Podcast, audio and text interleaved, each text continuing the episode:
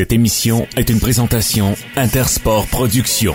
94.5 Unique FM, les micros sont ouverts. Bienvenue dans le vestiaire. Il y a comme une odeur d'esprit d'équipe. Ce qui devait arriver arriva. C'est un euh, constat que Chabot manquera probablement le reste de la saison. Une autre tuile qui tombe sur la tête des sénateurs, mais on doit faire avec. Ce sera les débuts de la nouvelle vedette.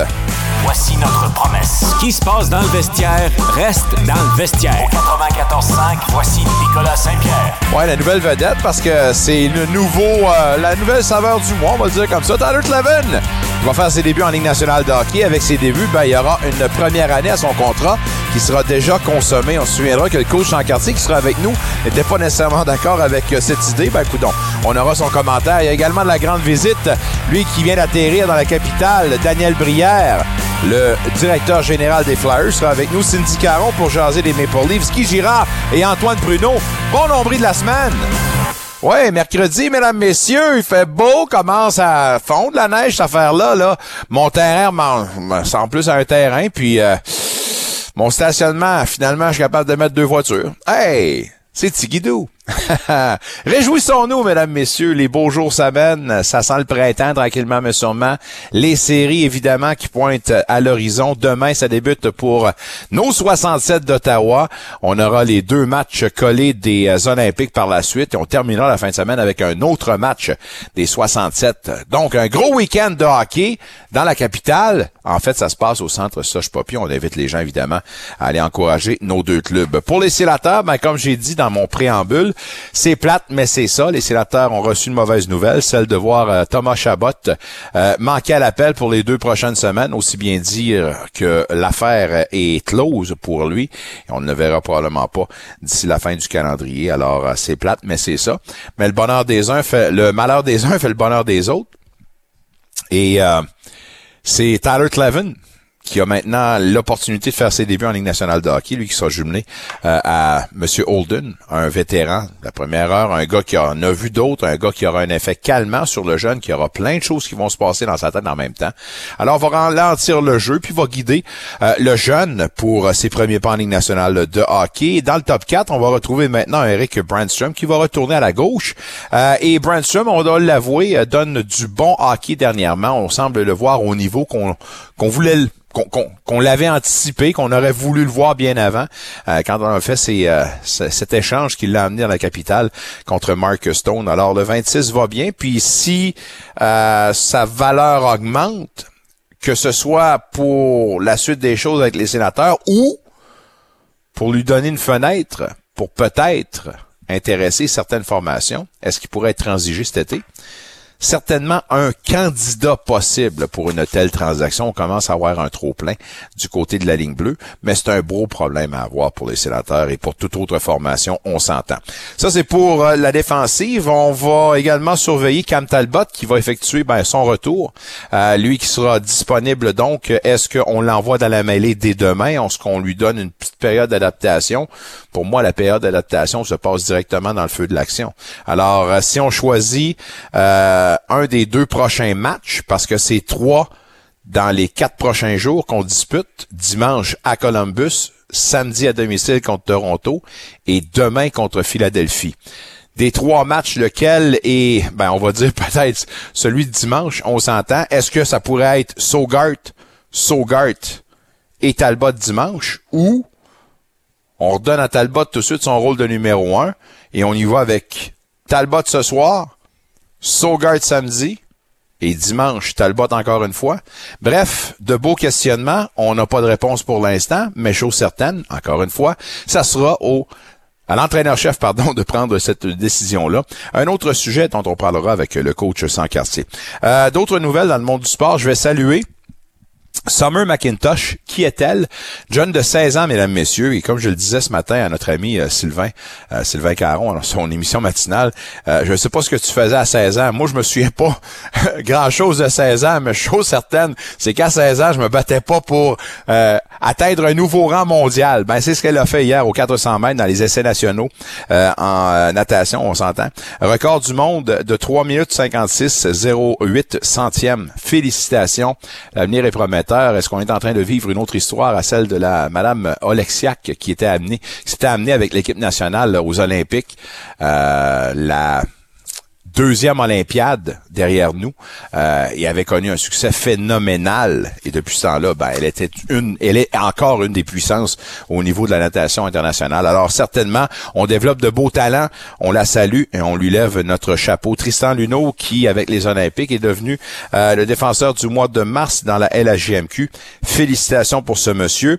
Euh, je reviens aux sénateurs qui ont signé Ben Roger, un choix de deuxième ronde de, de 2021. Ça mène avec Belleville lui qui vient de terminer son stage junior, euh, s'aligner avec euh, les Frontenac de Kingston, euh, de euh, les Frontenac, oui c'est ça de Kingston, et eux qui ne participeront pas aux séries.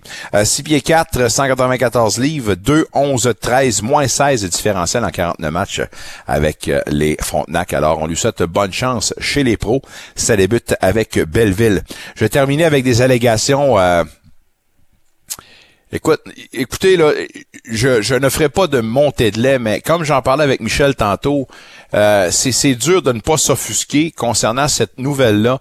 Rick Westhead du, de TSN, qui est le journaliste sur euh, euh journaliste d'enquête, point la ligne, euh, des allégations que certains parents de la Greater Toronto Hockey League auraient payé des clubs de la OHL et on parle de montants allant jusqu'à 30 000 dollars pour que leurs enfants, leurs fils, soient repêchés au dernier repêchage de 2022. Euh, la OHL dément ces allégations-là. Monsieur Westhead a dit qu'il a des preuves. Plus de trois entraîneurs via texto leur ont confirmé qu'ils avaient des preuves.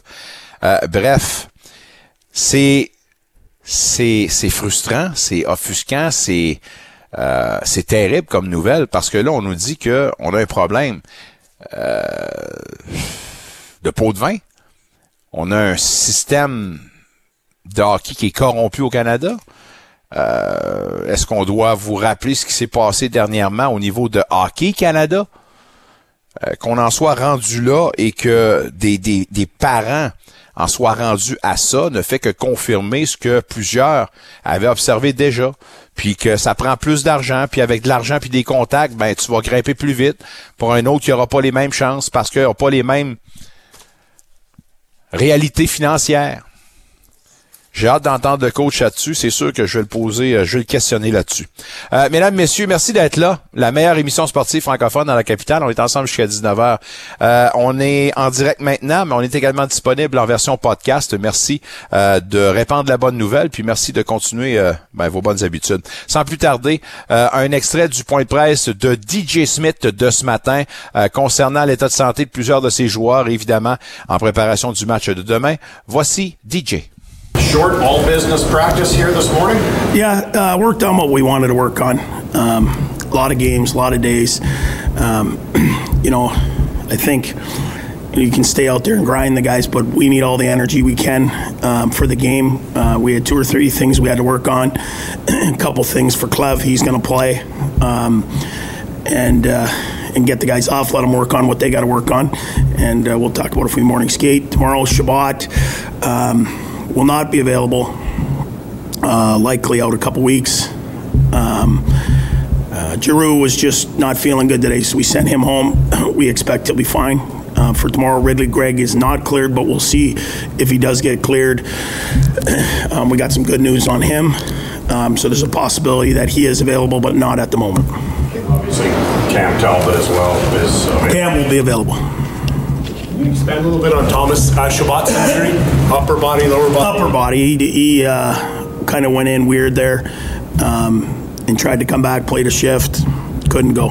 Um, and, and I've said this and I've maintained this. He's as tough a player as I've ever coached when it comes to playing through injuries. I don't think people understand how many injuries this guy plays through on a nightly basis where a lot of the league would not play. And um, he continues to push himself. But you know, if we're saying he can't play, he can't play. And can you walk us through the prognosis on Ridley Gregg and how it seemed to drastically alter in the span of a few days? Yeah, obviously we did more testing and more things, and uh, it's always of is the player at risk, and if the player's at risk, absolutely not will he play. And um, it seems that he's not at much as much risk as we originally thought. Um, he skated a couple times, but I'm still waiting for them to clear him. He is not cleared at the moment. would be your advice to Tyler Clavin going in there, DJ? have fun, play hockey, do what you do. And you know what? We you think systems, you think all that, you go slow. He's got raw talent, raw ability. Yeah, it's a tall order to come in in this situation. First NHL game, but um, the guys are going to help them through it. And uh, you know, sometimes it's the best thing. Just get thrown right in there. You said you wanted to put him with a veteran. Um, is he probably going to play with Holden, or how Yeah, you Holdy will play on the right to start. I mean, Holdy just going to calm it down for him, tell him where to go on face-offs and things like that, and, and we'll see how he's playing. If he's playing really well, he'll probably get more minutes and get some offensive touches and things like that. But he's got to let his God-given talent take over and, and play. I mean, Holdy's going to help him get through the, some of the things. Your first NHL game is always a huge experience, um, but Holdy will be there to. Um, you know, let uh, you know, help him with anything that he needs.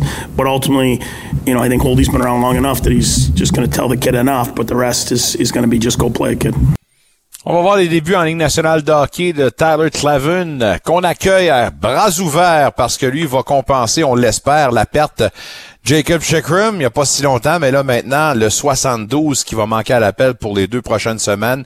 Euh, encore une fois, Branstrom qui a la chance, évidemment, de se faire valoir avec un Sanderson qui va encore une fois profiter de la tribune pour prendre encore plus d'expérience et plus en confiance, toujours en préparation, euh, préparation pardon, pour l'an prochain. Euh, Faites-vous en pas, on va voir euh, Giroud en uniforme demain. Euh, lui qui n'était pas à 100%, on l'a renvoyé chez lui et c'est euh, Greg qui prenait des répétitions sur le premier trio avec ses compagnons. On vous propose ce match-là demain au hockey Véronique Lossière, les Sands qui reçoivent les Flyers de Philadelphie. On vous rappelle qu'on aura la chance de parler avec le directeur général par intérim, Daniel Brière, dans quelques instants. Mais tout d'abord, à tout seigneur, tout honneur, parlons au coach sans quartier. Salut coach! Salut Nicolas, on est chanceux, hein? Comment ça? Non?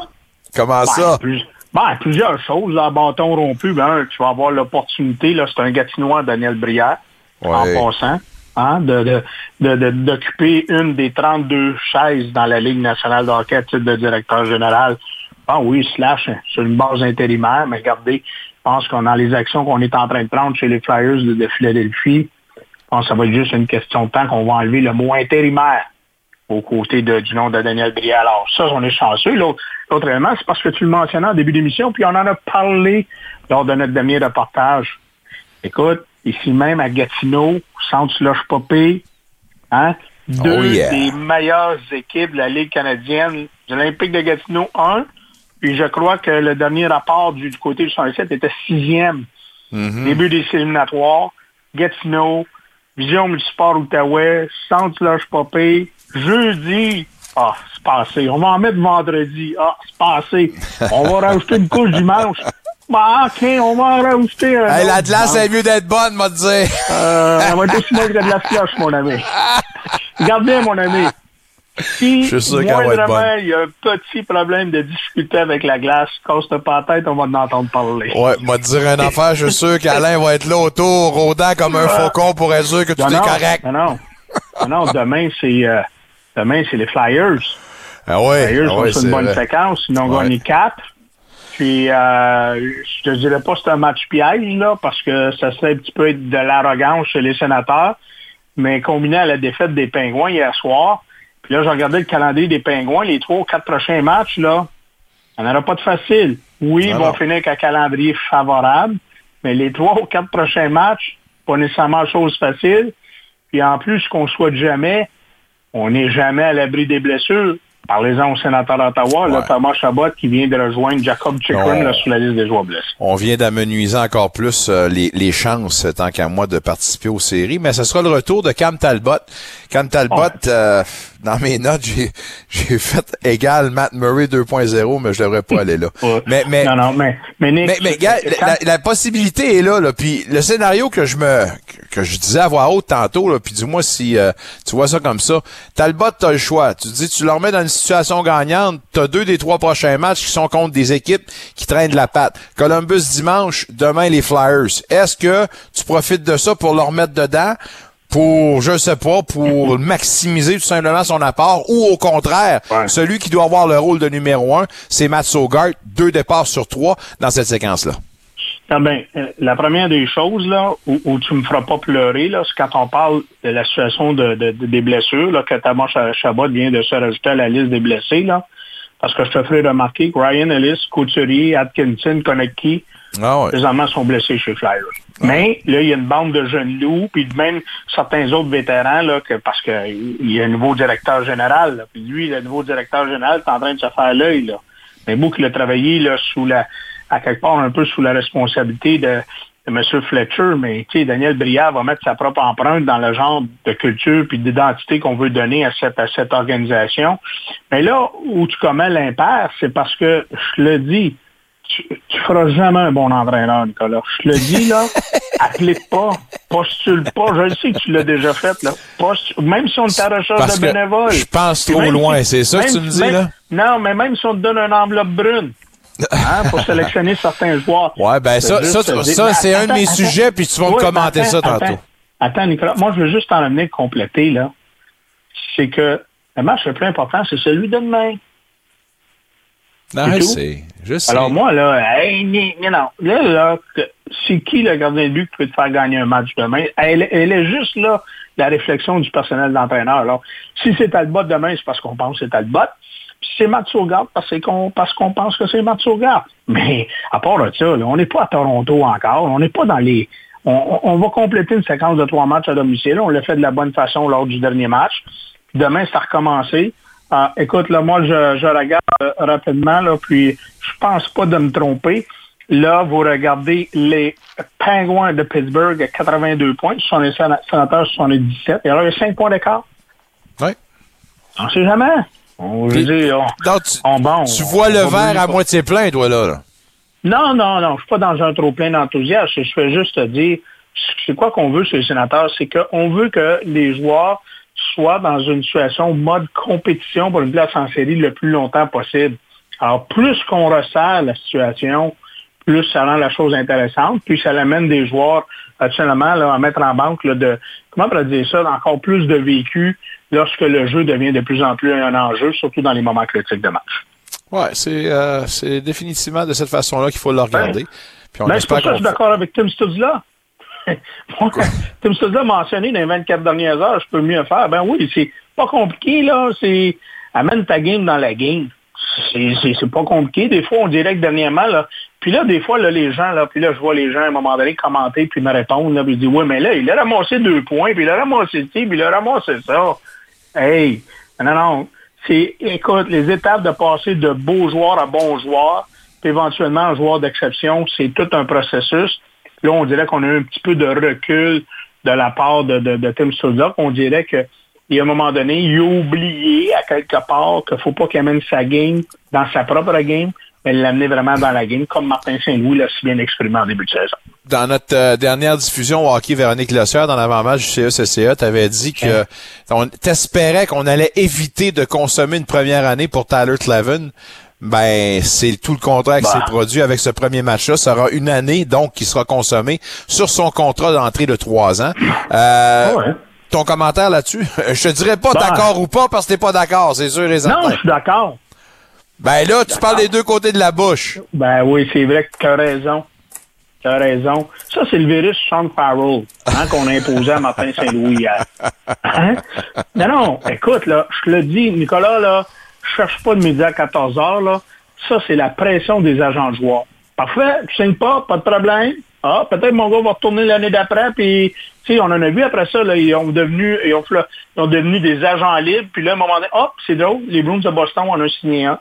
Ouais. Hop, et alors là, là, t'as assez de chaleur, puis t'as assez de pression. Puis là, à un moment donné, l'histoire nous dit pas dans le cas de Clevin, si les sénateurs avaient envoyé un Nolisé le récupérer, là, avec, son équipe universitaire, pour l'amener dans la capitale nationale. J'espère qu'il a eu la chance de s'entraîner avec l'équipe, contrairement à Sean Farrell, chez le Canadien de Montréal, qui a disputé le match face aux Flyers. Mais la business du sport, c'est ça. Alors, moi, je te dirais, aujourd'hui, je suis en accord. Mais je vais te dire pourquoi je suis en accord. C'est que lorsqu'on en a discuté, hein, souviens-toi que dans le cas de Thomas Chabot, il était toujours un joueur en Ouais. santé. Ouais. Puis là, moi, je me disais, non, non, c'est pas vrai qu'on va tasser un harmonique de ce monde, un Brandstrom de ce monde pour faire place avec Levin. Là. Ça, c'est un. La deuxième, je vais te dire pourquoi je suis d'accord, c'est que je parle pas des deux côtés de la bouche, c'est que je regarde du côté des sénateurs de Belleville qui sont à deux points des séries. Hmm. Alors moi, je pense qu'au moment où on se parle, pour Bernard Ducker, Lassie Thompson, je pense que des fois c'est plus difficile à comprendre, ça j'en conviens. Jacob Larson, que je regarde Dylan Etherington, je pense que c'est lui qui demeure à Belleville. Maxence Guénette qui demeure à Belleville pour aider cette équipe-là peut-être à atteindre l'objectif, un, de se classer en série, parce que dans chacune des divisions, il y a cinq équipes qui participent au séminatoire. Alors là, on est au plus fort de la lutte. Alors moi, je le comprends, regarde, on lance dans la mêlée de main. Ben oui, c'est un laboratoire, puis on garde, on, on va espérer le meilleur pour celui-ci, mais dis-toi une chose. Je te dirais pas que Pierre Dorion, c'est contre son gré. C'est la business du sport qui exerce toujours cette chaleur-là.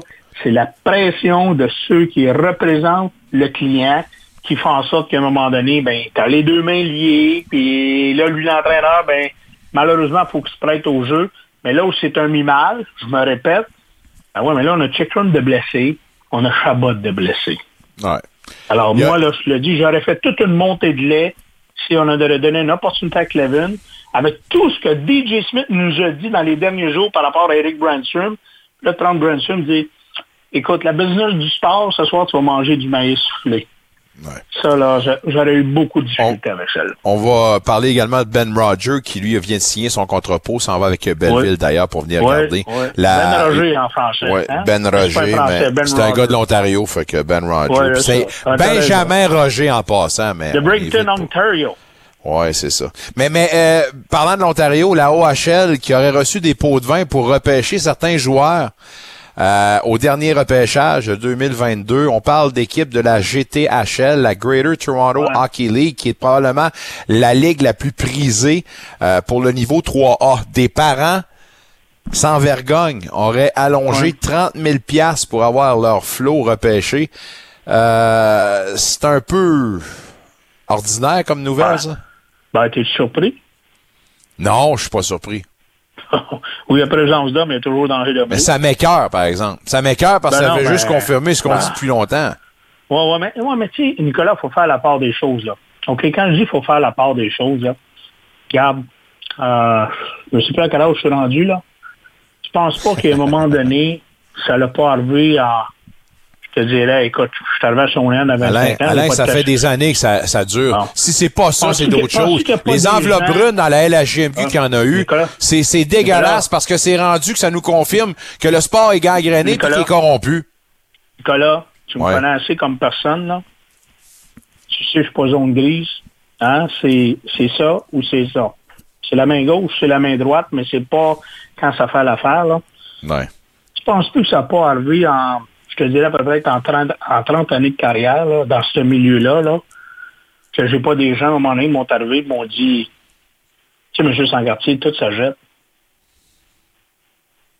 Tu penses pas que ça n'a pas arrivé, ça?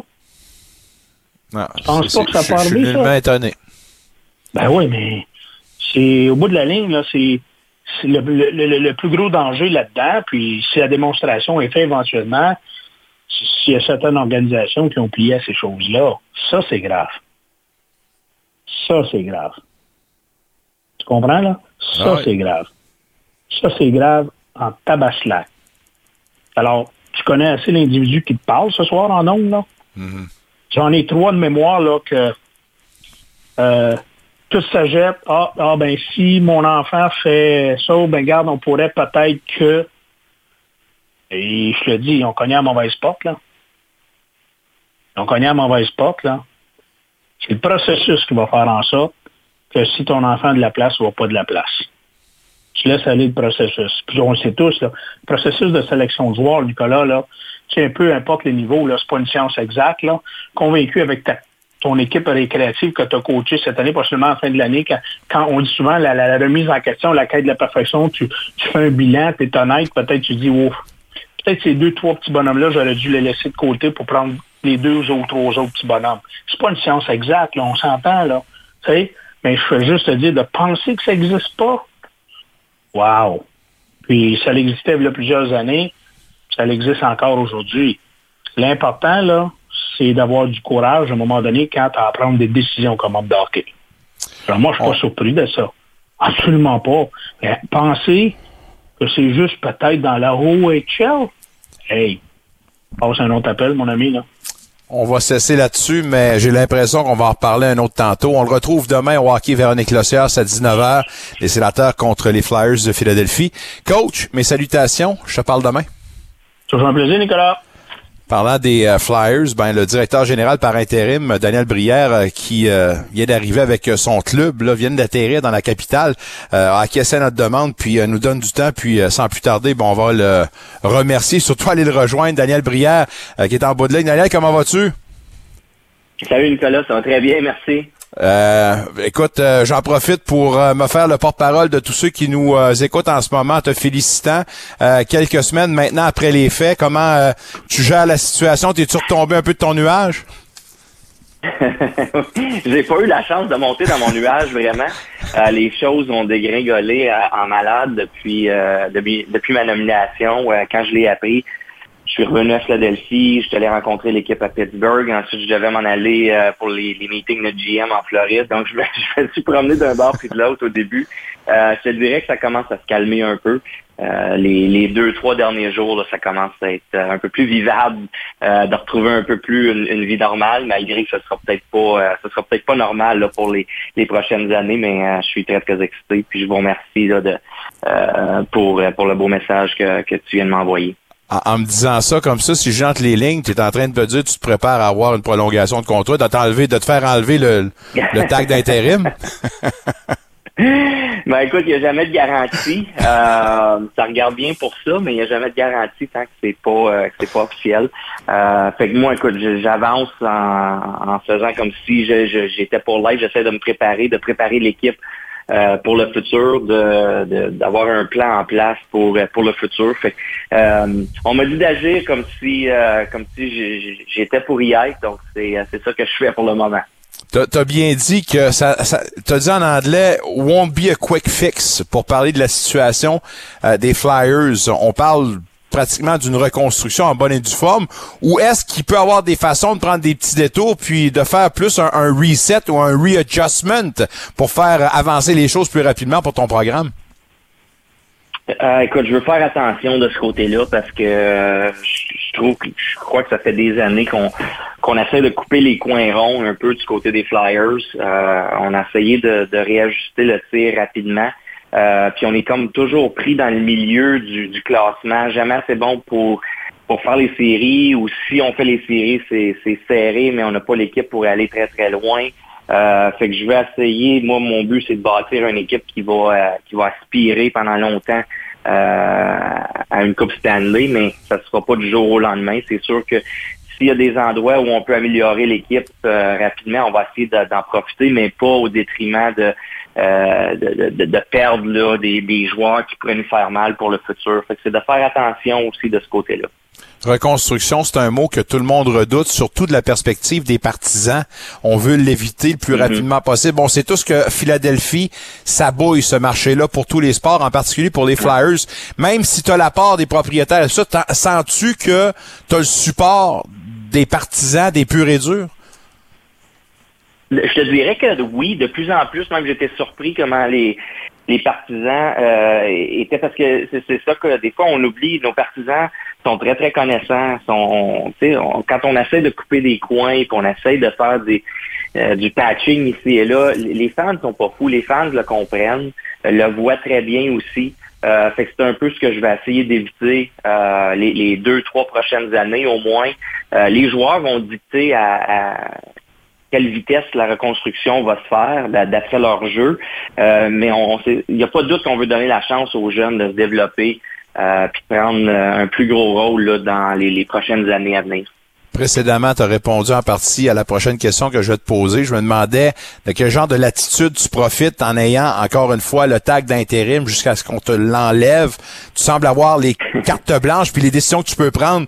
Tu as, l'appui en ce moment là incontesté de, de tes patrons?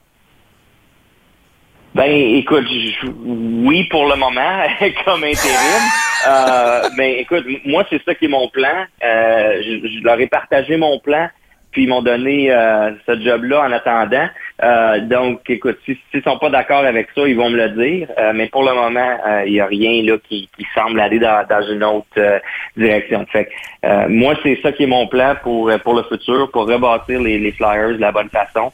Puis euh, j'ai l'impression vraiment que j'ai l'appui de, nos partisans puis de mes propriétaires aussi. Euh, derrière le banc, John Tortorella, comment on peut parler du fil conducteur, ta relation avec lui, puis comment justement le courant passe entre vos deux? Ça va très très bien de ce côté-là. Euh, moi, j'ai appris à connaître John Tortorella à mes débuts dans la nationale parce que je l'avais comme assistant entraîneur à Phoenix à mes tout débuts. Euh, donc, ça fait très, très longtemps qu'on se connaît. C'est sûr que comme assistant-entraîneur et entraîneur-chef, il y a une grosse différence. Mais, euh, mais moi et John, on s'entend super bien jusqu'à présent. C'est excellent de ce côté-là. Euh, je vous dirais que la perception de John Tortorella, de, ce qu'on a de l'extérieur, est, pas, est pas vraiment la réalité, je te dirais. c'est une personne, tous les gens qui travaillent avec lui, qui apprennent à le connaître, sont, euh, sont surpris un peu de voir à, quel point il est généreux, à quel point il est bon avec, avec ses employés. Oui, il est dur sur ses joueurs, mais c'est une personne qui veut le meilleur de ses joueurs. Il va aller chercher le meilleur de ses joueurs. Puis, puis tu sais, au contraire, on pense souvent que John Tortorella, c'est un, un entraîneur qui, euh, qui est bon avec les vétérans seulement. C'est un peu ce que j'ai découvert de lui cette année c'est qu'il est excellent avec les jeunes joueurs aussi. Euh, puis je te dirais même plus, il est plus confortable avec les jeunes joueurs parce qu'il peut les euh, les construire un peu à sa façon, les mouler à, la façon que lui aime. Donc, euh, de ce côté-là, j'ai été, euh, j'ai été très, très satisfait de son rendement. du côté des Flyers. On peut pas juste regarder, c'est sûr que les fans vont dire, ben, on regarde l'alignement, vous ne faisiez pas les playoffs, vous faites pas les playoffs encore cette année, mais, mais c'est plus que ça. C'est le développement de certains de nos jeunes joueurs sont nos meilleurs joueurs. Le, le revirement pour Travis Connectney, euh, le jeu d'Owen Tippett, Morgan Frost, qui allait un peu nulle part, mais qui cette année connaît une très très bonne saison. Euh, je pense à Cam York. Euh, il est en train de remettre sur place des, défenseurs comme Provorov et, et Sanheim. je suis très très satisfait de, de ce qu'il nous a amené cette année. On dit souvent que chaque joueur qui arrive dans la Ligue nationale de hockey vont nous dire qu'ils ont eu une influence quelconque d'un tel joueur, veulent baser leur jeu sur un joueur X qui ont été leur idole. Tu es allé à la meilleure école pour euh, gravir les échelons pour devenir ce que maintenant, le directeur général des Flyers. En tant que dirigeant, y a-tu un, un directeur général, une personne qui a eu de l'influence plus qu'une autre et un modèle sur lequel tu voudrais te baser pour euh, poursuivre tout simplement ce que tu veux accomplir avec les Flyers? Là? Ben, il y, en a plusieurs. Je ne dirais pas qu'il y en a juste un, il y en a plusieurs. Euh, à, Buffalo, on avait une équipe très, très jeune. Darcy Regier est allé chercher de bons jeunes joueurs, mais il a laissé les jeunes joueurs se développer. Euh, ça a pris quelques années, on est devenu très, très bon. À Phoenix, à, pas à Phoenix, à Philadelphie, euh, on était beaucoup plus agressif. On a cherché les agents libres, donc j'ai vu ce côté-là de faire les choses avec Paul Holmgren, qui était beaucoup plus agressif comme euh, comme gérant. Euh, il avait pas peur de, il avait pas peur de faire des grosses échanges. Il est allé chercher un, un Chris Pronger notamment. Euh, par la suite, à Montréal, j'ai vu comment Marc Bergevin avait fait les choses à ses débuts. Il est allé chercher, lui, croyait beaucoup en, bâtir, à bâtir à travers le caractère. Je me souviens des Bouillons, des Brandon Pross et compagnie qui avaient amené pour rétablir ou ramener l'équipe sur la bonne sur la bonne voie. Euh, mais ce qui est très, très intéressant aussi, c'est qu'à ma dernière saison, j'étais au début de la reconstruction de l'Avalanche du Colorado, les débuts euh, euh, de Nathan McKinnon notamment.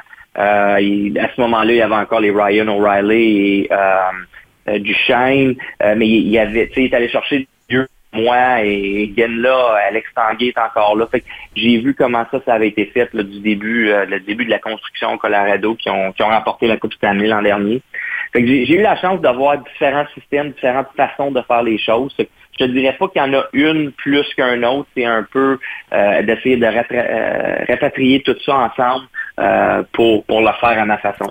Pour avoir des succès, le directeur général, il est mieux d'avoir un très bon réseau de contacts. Euh, je sais pas si euh, ça facilite les choses, mais d'avoir un gars comme Chris Jury qui euh, avait les mêmes fonctions que toi avec les Rangers de New York, est-ce que ça aussi, ça, ça, facilite euh, ton entrée au niveau des directeurs généraux Ligue nationale de hockey? Ouais, puis tu sais, je faisais des farces où je devais aller tout de suite euh, à mes débuts, à ma deuxième, troisième journée, aller au, au meeting des directeurs généraux en Floride, mais ça a été une, bonne chose parce que j'ai pu rencontrer tous les directeurs généraux de chaque équipe tout de suite en partant. J'ai pas eu à, les appeler au téléphone ou à faire ça par téléphone. C'était face à face du début. Donc ça, j'ai adoré ça, ce côté-là. C'est une bonne chose. Euh, mais c'est un peu là que j'ai réalisé aussi. Chris Drury était là, Mike Greer était là avec qui j'ai joué. Euh, d'autres d'autres personnes que je connais depuis longtemps aussi, euh, en Kevin Adams, euh, Rob Blake, Bill Guérin, des joueurs que j'ai affrontés euh, quand on quand j'étais joueur notamment. Euh, fait qu'il y avait plusieurs euh, directeurs que je connaissais là. C'était intéressant. Puis euh, de déjà me sentir plus confortable pour la prochaine fois, ou même si ça vient à négocier des choses avec eux autres, les avoir déjà rencontrés face à face, je pense que ça va aider. Sur la glace, son club va bien en ce moment. Je sais pas ce que vous mettez dans votre coulée en ce moment, mais à quatre victoires de suite, vous arrivez ici en pleine, en pleine confiance. Là.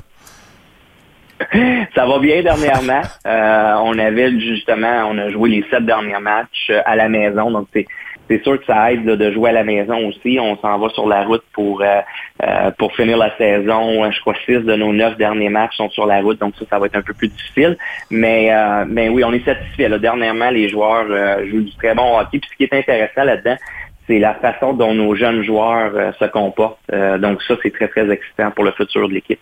Très excitant, puis très excitant de te voir ici dans la capitale en tant que directeur général. Pour un gars de la place, tu dois venir ici, le torse un petit peu plus euh, bombé, là, Dan, là. Sérieusement, là.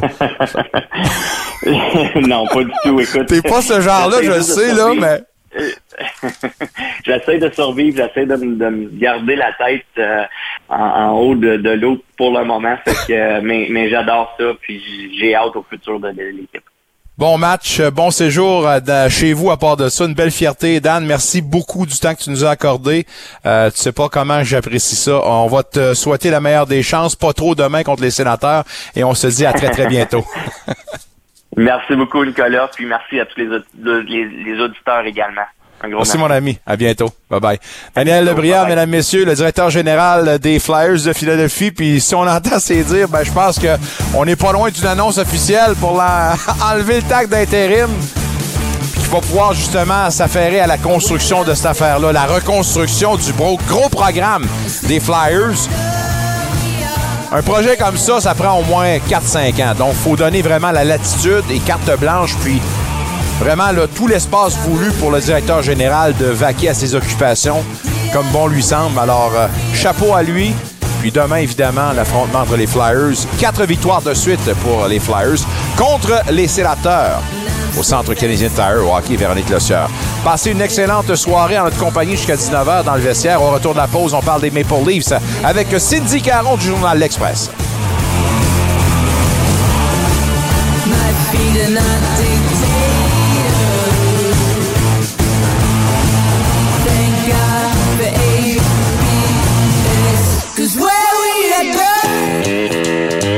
Événement à ne pas manquer, c'est le Party Country de Daniel Bertrand et ses invités Alfonso Marotta, J.C. Harrison, Tammy Wood et Stephen Drinkwater, accompagnés du groupe Sildan et Guy Gagné au violon. Samedi 15 avril à la salle de réception au Beaujolais, 839 rue Saint-Louis à Gatineau. Pour de plus en plus d'informations, consultez la page Facebook de Daniel Bertrand Artiste, son site web danielbertrand.com ou composez le 819 923 8432.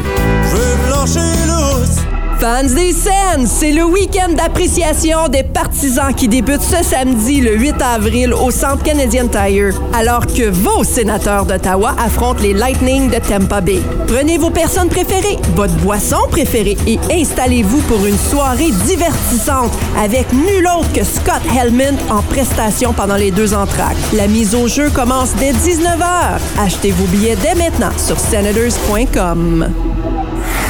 La réputation de l'entraîneur Jacques Martin n'est plus à faire, celle de son école de hockey non plus. Faites vivre à vos jeunes l'expérience de la meilleure école de hockey bilingue au Québec et en Ontario. Ici Jacques Martin. J'invite les garçons et les filles entre 7 et 17 ans à s'inscrire à l'un de nos trois programmes. Ils vivront une expérience de hockey inégalée avec des professionnels de haut calibre et moi-même. Les dates des camps d'été sont du 30 juillet au 4 août et du 6 au 11 août. Tous les détails et inscriptions, jacquemartinhockey.com. Salut, ici Claude Giroux des Sénateurs. Vous êtes dans le vestiaire avec Nicolas Saint-Pierre. Yes, you are! Merci à Claude Giroux, le magicien franco-ontarien. Pas en uniforme aujourd'hui, faites-vous-en pas une petite grippe. Une petite grippe d'homme. On l'a renvoyé chez lui pour se reposer demain à 100% sur la glace du centre Canadian Tire. Match au hockey, Véronique Lossière. Les Saints contre les Flyers, 19h l'avant-match du CECCE à 18h30. Vous êtes dans le vestiaire, merci d'être là. Et on parle des Maple Leafs de Toronto qui ont un match intéressant ce soir contre les Panthers qui, eux, crient famine en ce moment au niveau des victoires. Quatre défaites de suite du Journal L'Express. Voici Cindy Caron. Cindy, comment vas-tu? Allô, Nicolas, ça va très bien, toi?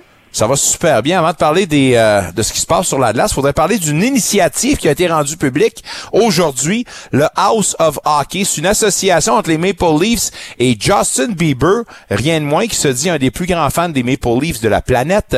Ce qu'on va faire, c'est qu'on va créer une ligue de hockey-ball euh, cet été et ça sera gratuit et ça va initier évidemment euh, les gens au hockey, évidemment, pour euh, mettre aussi de l'action pour les jeunes qui n'ont pas nécessairement accès à du divertissement cet été. Une très belle initiative, puis euh, c'est le fun de voir le nom de Justin Bieber associé à celle des Maple Leafs. Absolument. Justin Bieber est dans l'entourage des Leafs depuis plusieurs années, est un, fan fini. on a sa collaboration Drew House qui marche depuis deux saisons. Donc, c'est pas vraiment surprenant de voir les, collaborations avec Bieber. Qu'on a de plus en plus. Euh, puis on a annoncé ça hier après-midi, l'initiative pour, euh, pour le hockey-ball. Donc, euh, c'est sûr que c'est une super, super belle nouvelle. En fait, c'est le fun de voir que l'équipe embarque dans quelque chose comme ça. comme disait Shanahan hier, tout le monde a commencé à jouer au hockey dans une rue avec une balle de tennis et un bâton, puis c'était ça. Donc, c'est le fun de donner l'opportunité à, des gens, en fait, de, pour pour certains peut-être même s'initier au hockey parce que c'est pas un sport qui est nécessairement super accessible euh, en général. Donc c'est un très beau projet avec, euh, avec Bieber, Tim Hortons et Ça me tente de commencer tout de suite avec ma question du champ gauche. Parce que ça, ça me brûle, ça me brûle la langue. J'en ai parlé avec Alain Sancartier tantôt. Puis je comprends que c'est, c'est quelque chose dont on parle, puis on semble dire que ça existe, mais on semble dire aussi que c'est dans la nature, puis that's the way it is. Il y a Rick Westhead, tu as sûrement lu l'article sur TSN, qui euh, a parlé d'allégations concernant des, des membres, des, des joueurs, des parents euh, de la GTHL, la Greater Toronto Hockey League, qui auraient payé des pots de vin de l'ordre de 30 000 dollars et plus pour des équipes de la OHL pour qu'elles puissent repêcher ces joueurs-là. Et ça, ça remonte au dernier repêchage de 2022. Sans vouloir te peinturer dans le coin, d'entendre des nouvelles comme celle-là, ça te dit quoi, toi? C'est quoi ta réaction? Ben, je trouve ça vraiment plate, mais en même temps, ça me surprend pas. Euh, les parents intenses dans, dans le hockey, on, sait que c'est très présent. Euh, pour ce qui est des paiements, il y avait, il y avait une, ben, une, rumeur un peu qui circulait dans le temps que Zach Hyman jouait à Toronto, comme de quoi son père achetait des équipes de hockey pour le faire jouer. Euh, donc, M. Hyman est propriétaire de plusieurs équipes dans, dans la région, mais euh, ça ne me surprend pas malheureusement. Euh, mais on parle de des parents qui auraient payé jusqu'à 30 000 pour faire repêcher leurs joueurs. C'est assez, assez intense là, comme action ça n'a pas de maudit bon sens, puis on l'a entendu, on va leur dire encore, où s'il y a de l'homme, il y a de l'hommerie, mais maudite pièce. Un moment donné, il faudrait quand même penser à ceux qui sont sur la glace. C'est pour ça que tout ça a été instauré initialement, et là, on est rendu complètement ailleurs. Maudit argent. Euh, parlons un peu de ce qui se passe sur la glace, ma chère Cindy, et... Euh, je pose la question, en fait, un incident qui euh, a eu lieu cette semaine entre Michael Bunting et Sheldon Keefe. On a vu sur les médias sociaux, et il y en a qui ont fait un plat de ça, il y en a d'autres pour dire que c'est une tempête dans un verre d'eau. Est-ce que Michael Bunting, en n'écoutant pas ou ne regardant même pas son entraîneur qui lui donnait quelques directives, a manqué de respect envers Sheldon Keefe, selon toi? C'est dur à dire. C'est sûr que si on fait juste regarder le vidéo, euh, je vais dire oui. Euh, ça a l'air de ce que ça a l'air. Mais euh, on est deux côtés, on nous dit, on nous dit que c'est un peu une tempête dans un verre d'eau. Bunting a un, petit caractère qu'on voit de plus en plus, étant donné qu'il ne performe pas aussi bien qu'en début de saison. Donc peut-être juste un petit peu de frustration en général, mais c'est sûr qu'effectivement, quand tu vois Keith qui lui parle, donne une petite tape sur l'épaule, puis il se revire même pas. Ça a l'air un peu euh, de manque de respect, mais bon, on a, on a poussé ça en dessous du tapis, on dit que c'est correct des deux côtés, euh, que bon, les, deux gars se connaissent très bien, évidemment, puis qu'il n'y a pas de problème là. Euh, donc, ça, ça reste à voir, mais c'est sûr que effectivement, ça, c'était un petit peu ordinaire comme, euh, comme vidéo. Puisqu'on parle de Michael Bunting, lui qui va devenir euh, agent libre sans compensation au terme de la saison, j'en nomme trois autres, Kerfoot, De ces quatre joueurs-là, selon toi, lequel est plus susceptible de demeurer avec les Maple Leafs ou y a-t-il plus qu'un de ces quatre joueurs-là qui pourrait rester? Euh, ben, je te dirais qu'il faudrait ajouter O'Reilly sur cette liste-là. Oh! Euh, Ah ouais? je pense que la priorité, ouais, je pense que la priorité des Leafs va être David Kemp, par contre. Euh, quelqu'un qui a vraiment un, un bon impact depuis qu'il est arrivé avec l'équipe. Euh, les gars l'adorent, l'entraîneur l'adore aussi. Il fait bien son rôle. Euh, c'est le type de joueur que Toronto avait pas nécessairement avant. Donc, c'est sûr qu'on aimerait euh, définitivement garder euh, David Kemp. Euh, je pense que O'Reilly et Acheri vont être des, des gens que les Leafs ont probablement essayé de, de signer également. J'ai l'impression que Bunting, avec les, les dernières semaines, derniers mois peut-être, euh, on en parle un petit peu moins. Euh, le fait qu'il ait été très très ouvert en disant qu'il aimerait rester à Toronto, qu'il est prêt à prendre moins d'argent si c'est un contrat à long terme, euh, ça met peut-être un petit peu moins de pression à ce niveau-là du côté de, de l'organisation. Mais je te dirais que j'ai l'impression que la priorité, ça, ça serait David Kemp. Vous avez euh, un match dans un... Je dirais c'est un match piège pour moi. Euh, pas nécessairement que vous allez vouloir euh, lever le nez sur un club comme celui-là, mais reste que c'est un club à votre portée, puis considérant qu'ils ont un creux de vague en ce moment, quatre défaites, euh, les Panthers en ce moment, comme j'ai dit, dans un creux de vague, affrontent un club qui a gagné deux de ses trois derniers matchs. Est-ce que selon toi, c'est un match piège ce soir contre les Panthers? Un petit peu. euh, c'est toujours la, même histoire. En fait, c'est un club qui, bon, qui se bat pour les séries. Les Leafs sont confirmés, donc on peut peut-être un petit peu enlever le- la pédale sur le gaz du côté des Leafs.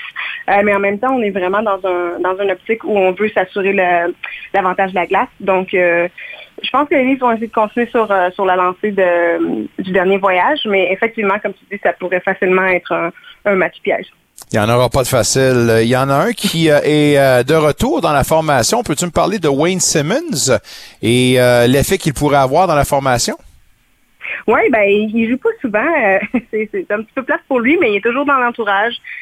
Puis il est correct avec son rôle de, jouer quand il est appelé. C'est sûr qu'on y va avec un, un 11-7 encore ce soir. Donc on a décidé d'a- d'amener Simmons un petit peu de, de physicalité. Euh, c'est sûr qu'étant donné qu'il joue pas souvent, il y a toujours un, un petit niveau d'excitation euh, supérieur avec lui. Donc ça peut donner un peu de pep euh, au reste de l'équipe. Mais c'est toujours bon aussi de, de l'avoir de toute façon autour. Donc c'est c'est juste le fun de, de le voir avoir, de le voir avoir un peu d'action. Le match à faire, tu dis qu'encore on fait des tests avec le 11-7. euh, tu te donnes jusqu'à quand pour finalement trouver des bons paramètres puis y aller avec ces combinaisons-là pour rentrer en série avec une bonne chimie? Oui, ben en fait, ça, c'est. Je pense vraiment que c'est jusqu'à temps qu'O'Reilly revienne au jeu. Euh, on parle qu'il devrait être dans sa il devrait être de sa première pratique vendredi. Donc les choses vont peut-être plus se confirmer à partir de la, fin de semaine. Euh, on pensait qu'il pourrait revenir au jeu la semaine prochaine. Donc euh, j'ai vraiment l'impression que le 11-7, c'est surtout pour tester les défenseurs. Il y a quand même une bonne rotation qui, se fait à ce niveau-là dans, dans, les derniers matchs. Donc c'est surtout ça. Mais j'ai l'impression que les choses vont vraiment se confirmer la semaine prochaine quand O'Reilly va être de retour. Des observateurs et observatrices, euh, on voit ce qui se passe du côté du Lightning, qui, bien qu'il a gagné son dernier match, était aussi dans un creux de vague. Est-ce qu'on sent que cette année, c'est la bonne, puis que les, les Maple Leafs pourraient passer finalement? Ben, en fait, non, je devrais même pas dire ça. On espère tous. Mais est-ce que selon toi, la... Ben, écoute, le- le- la- je veux pas dire la faiblesse, mais la situation du Lightning vous donne-t-il espoir? C'est sûr que oui. euh, par contre, le Lightning a un Vasilevski dans les buts. Euh, donc, le point d'interrogation du côté des Leafs, c'est vraiment devant le filet. Donc, euh, je te dirais que oui, tout le monde pense que les Leafs peuvent passer Tampa Bay. Euh, je le pense aussi, mais ça va dépendre de ce qui se passe euh, un petit peu devant le filet, euh, malheureusement. Je, je suis pas inquiète, moi non plus. Je pense que cette année, c'est la bonne. Mais la question piège, par exemple, les Maple Leafs sont-ils les armes pour passer au travers des puissants Bruins? Euh, personnellement, je vais te dire non. Oh, oh, oh, puis il y a une bonne hésitation pour de ça. Ben non, mais c'est parce que moi, j'ai l'impression qu'il n'y a personne qui va arrêter Boston cette année. Ils sont en mission, Patrice Bergeron, il veut sa coupe et tout. Euh, L'équipe parfaite, la saison de rêve, euh, le bon duo devant le filet. J'ai l'impression que, peut-être que je me trompe évidemment, mais qu'ils vont être durs, ils vont être durs à passer. Puis euh, les Leafs, c'est un petit peu dur à, à savoir comment euh, ça va se passer s'ils passent le premier tour parce que ça fait une éternité que c'est pas arrivé. Euh, donc peut-être que ça va leur donner les ailes incroyables, ils vont se rendre jusqu'à la fin, mais j'ai l'impression que Boston est vraiment euh, va être un, un méchant défi. Puis on s'entend pour éviter le pire, là. C'est avantageux pour tout le monde que ça se passe rapidement pour les Leafs en première ronde. Là, hein? Pas une affaire qui va se prolonger en, en sept matchs. Là. Idéalement non, pas, pas, pas aussi. Euh, les Leafs, euh, si ça se rend trop loin, on, sait qu'ils ont tendance à, comme abandonner avant la fin. Donc, euh, je te dirais que dans un match 7 Tampa Bay Toronto, je gagerais pas sur les Leafs nécessairement. Donc, effectivement, il faudrait que ça se règle le plus tôt possible pour tout le monde. Puis, niveau mental, tu penses que cette équipe-là est quand même plus ferrée qu'auparavant? Considérant ce que tu viens de dire, tout ce qui est les débandades puis les déboires qu'on a eu aux années précédentes. Ben, je pense que oui, puis veux, veux pas, euh, ben, je dois croire que Marner et Matthews en particulier ont, vraiment appris des, défaites des années passées. Euh, mais surtout l'addition, je te dirais, l'addition de O'Reilly fait une, grosse différence euh, au niveau de la mentalité en général. C'est ça que les gars ont besoin. Des, joueurs d'expérience autour pour, donner le, petit push nécessaire. On, on parle souvent de la série contre Montréal, mais Montréal avait ça dans le vestiaire nous, à, à Toronto, il y avait personne pour se lever puis faire un speech puis dire, OK, euh, c'est ça que ça prend pour la gagner la Coupe. Il n'y a pas ce genre d'expérience-là. Ici, on avait Modine qui était blessé à ce moment-là. Euh, donc, c'est sûr que l'âge d'O'Reilly, je pense, ça va faire une, une- grosse différence. O'Reilly dans le rôle d'un Corey Perry? Exactement. Tout à fait. Judicieuse transaction certainement et judicieuse les gens de l'Express de Toronto qui ont fait confiance à Cindy Caron pour parler en français des Maple Leafs. Mesdames, Messieurs, je vous invite à la lire évidemment et pour nous, ben, on peut se vanter de la voir une fois la semaine tous les mercredis. Cindy, toujours un plaisir. Ce soir, bonne chance aux Maple Leafs contre les Panthères et pour nous, on se dit à la semaine prochaine. Merci beaucoup. À la semaine prochaine. Cindy Caron, mesdames, messieurs, du journal L'Express de Toronto. Merci d'être là, la grande célébration du sport. Un seul et même endroit, in the vestiaire, 94.5 Unique FM, jusqu'à 19. Il y a du football. On en parle avec Antoine Bruno, mais tout d'abord, du soccer. Grosse victoire du Canada contre le Honduras, qui a son billet pour aller en demi-finale à Las Vegas dans la Coupe des Nations CONCACAF. Guy Girard s'amène pour en jaser.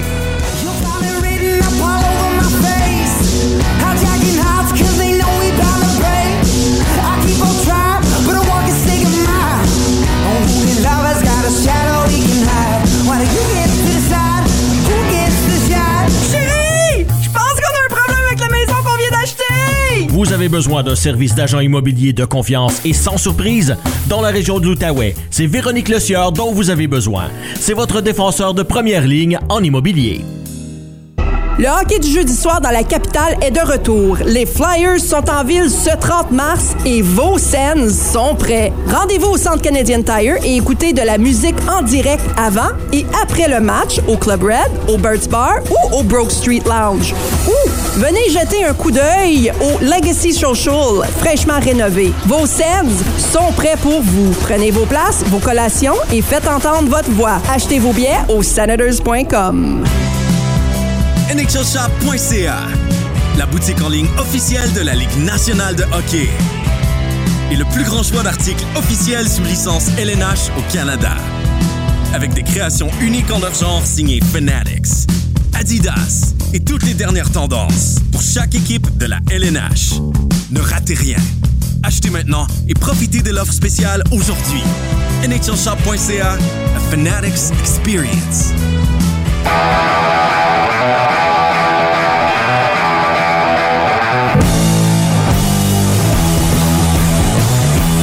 Maxime Tissot de l'Atlético. Vous écoutez Dans le vestiaire avec Nicolas Saint-Pierre. Ouais, mais on vous dire une affaire. Vous risquez d'entendre un petit peu plus euh, notre ami Tissot puis sa gang du euh, l'Atlético. Des petites nouveautés pour euh, votre station euh, sportive francophone par excellence. Ben oui, parce que nous autres, on l'a ça dans l'ADN, le sport. L'Atlético On en jase un petit peu moins aujourd'hui parce qu'il y a plein de nouvelles à part l'Atlético aujourd'hui, surtout la grosse victoire du Canada hier euh, dans cette ronde de la Coupe des Nations en CONCACAF. Victoire assez euh, convaincante de 4 à 1 face au Honduras. C'est un des sujets dont on jase avec notre ami Guy Girard. Guy, comment vas-tu? Bien, Nico, toi? Super bien, merci. Super bien également pour le Canada. Une grosse victoire. Euh, signé euh, un Lauren avec euh, deux buts. Jonathan David avec un. Également euh, Osorio avec un également. Donc, ceux qui devaient marquer ont marqué. Mais surtout, ce, cette victoire-là garantit donc une participation du moins en demi-finale à Las Vegas au mois de juin. Parle-moi de ce que tu as vu hier sur le pitch du Canada contre les, Hondur les Honduriens. pardon. Ben écoute, Nicolas, euh, c'était au Field et on se rappellera que l'équipe canadienne au Field ne, ne, se sont jamais montrés vaincus. Ça, c'était, de bon augure hier pour ce match-là, un match relativement important contre le Honduras. Avec une victoire de 4 à 1, avec surtout hier, ce que j'ai retenu, c'est que c'était un 11 partant de haut, de haut niveau. Alistair Johnson, qui était pas, euh, qui pas habillé euh, contre le match en fin de semaine, était là aujourd'hui. hier, c'est-à-dire, et puis Buchanan a joué Ismaël Coney, euh, David, Davis, Osorio et Ostakio, entre autres, et surtout Carl Laren, comme tu viens de le dire. Donc, on avait un 11 partant vraiment, vraiment de haut niveau. Euh, et ce qu'on a remarqué hier, surtout, euh, Nicolas, c'était évidemment la, performance et le comportement d'Ismaël Coney. écoute, ça fait pas un an qu'il est en Europe, celui-là, et hier, il a été tellement dominant au milieu de terrain, il était convaincant. Et puis, lui, s'il avait été chanceux un petit peu, Nicolas, il aurait pu faire marquer, il aurait pu marquer peut-être un ou sinon deux buts euh, pour la troupe canadienne. Donc lui, il mature à vitesse grand V. Et puis enfin, on a un milieu de terrain qui est dynamique, qui est fort techniquement, mais qui aussi pousse l'attaque vers l'avant.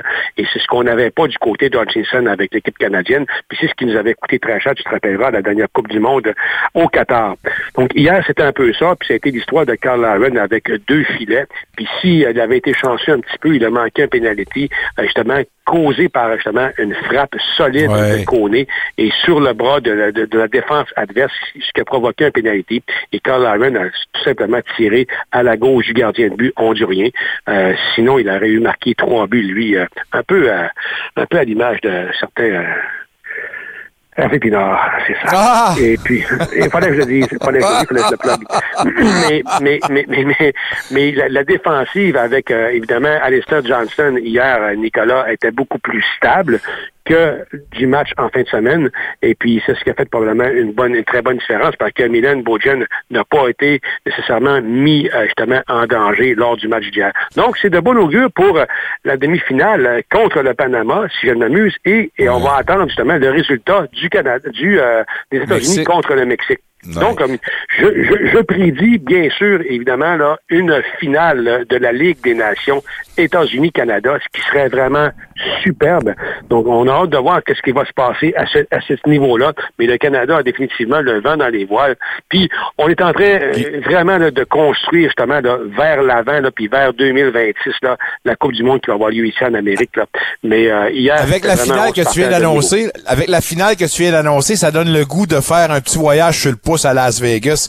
Il va falloir se jaser ah. de ça parce que ça serait un spectacle incroyable. Puis d'ailleurs, John Herdman l'a bien dit dans ses euh, propos d'après-match, ça serait le fun de voir une belle délégation canadienne parce que c'est un stade assez imposant de la NFL, évidemment. On voudrait pas avoir là 80 000 spectateurs là, des États-Unis, quelque chose de même, sans avoir une représentation canadienne. Mais pour moi, des commentaires lourds de portée, euh, je m'en tiens à ce que Lauren a dit après la rencontre, c'est que euh, des tournois comme ceux-là, puis je sais pas comment le niveau de confiance a été augmenté avec leur participation puis leur belle prestance à la Coupe du Monde. Mais je pense que ce commentaire-là nous démontre que cette équipe-là n'a pas peur de personne. Il a dit, c'est le fun de jouer contre les big boys, but we are now the big boys. C'est eux autres l'équipe que tout le monde veut battre. On est rendu loin là, de la petite équipe chétive qui allait à l'abattoir à toutes les fois qu'elle se présentait en matchs internationaux. Là. On est vraiment ailleurs. là.